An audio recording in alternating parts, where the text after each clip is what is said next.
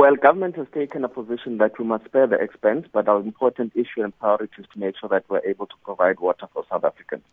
Now, some of the situations that we've confronted, remembering that South Africa is regarded as the 30th driest country in the world. Mm. So we are existing in a situation where we don't necessarily have water in abundance in South Africa, but we are forced as government to put together a package of intervention so that they can assist in ensuring that we're able to sustain our water reserves and be able to provide water for South Africans for the next foreseeable future and right up through to Vision 2030. Now, part and parcel of the work that is being done, and desalination is not just an exploration. In KwaZulu-Natal and Cape Town, or the Western Cape, there is already work being done to ensure that we desalinate water for the supply uh, of water to households and for human consumption.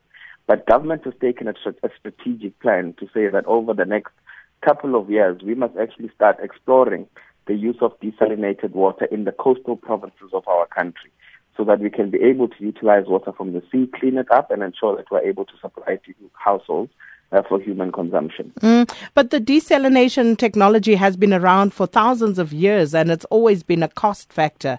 Um, so uh, I guess that is the main question. Well, you're quite correct, Sakina. Uh, desalination is not a cheap exercise. However, government has a responsibility to ensure that South Africans have water. And part and parcel of the packages, you would know already that we are getting water from a number of countries on the continent. You know, we are getting water from the Lesotho Highlands Water Project. The Zambezi and the Inga basins have also been part and parcel of government's international relations on the continent to ensure that we're able to pull water to supply uh, for the human consumption by South Africans. So desalination currently, uh, whilst expensive, but however, it, it is a necessity for us to be able to explore it so that we can be able to guarantee water supply for South Africans going into the future. Mm. And, you know, it's not just the drought, it's also an infrastructure problem um, in many municipalities. So, what is the water situation like, you know, uh, by and large in South Africa? Well, as I have said, South Africa is one of the driest countries in the world.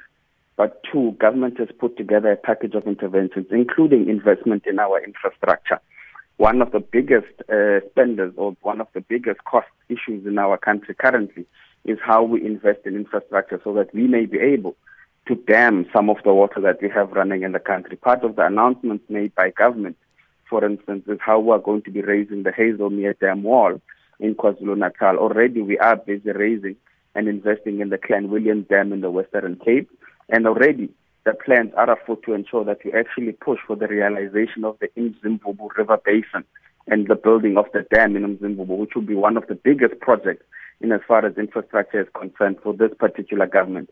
Now, all those interventions are being made to ensure that we are able to create the necessary infrastructure so that we can be able to conserve as much water as we can so that we can be able to sustain and guarantee future supply of water. But importantly, Sakina, part and parcel of the argument that we've been making as government is that we also need to be able to make South Africans aware of the changes that they need to make in their own lives of how they utilize water in their household.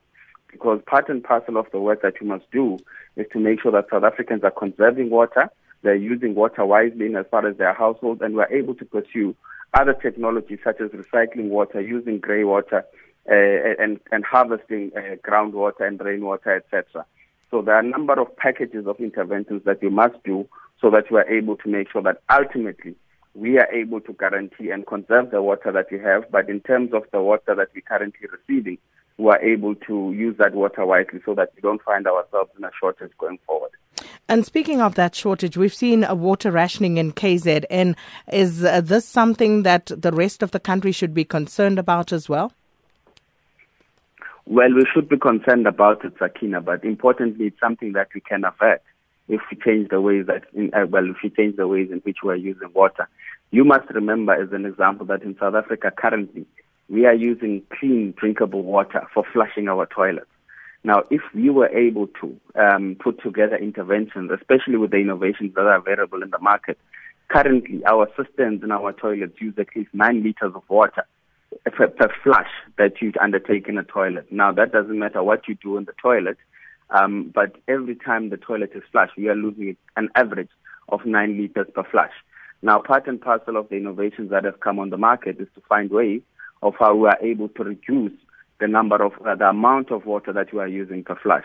But we are also investigating means and ways so that we can be able to start using recycled water for our toilet and sewage system so that at least we are able to serve and reserve the clean water that we have for human consumption. And another issue is that currently in the country we're using about 60% of our water for agricultural purposes and not human consumption.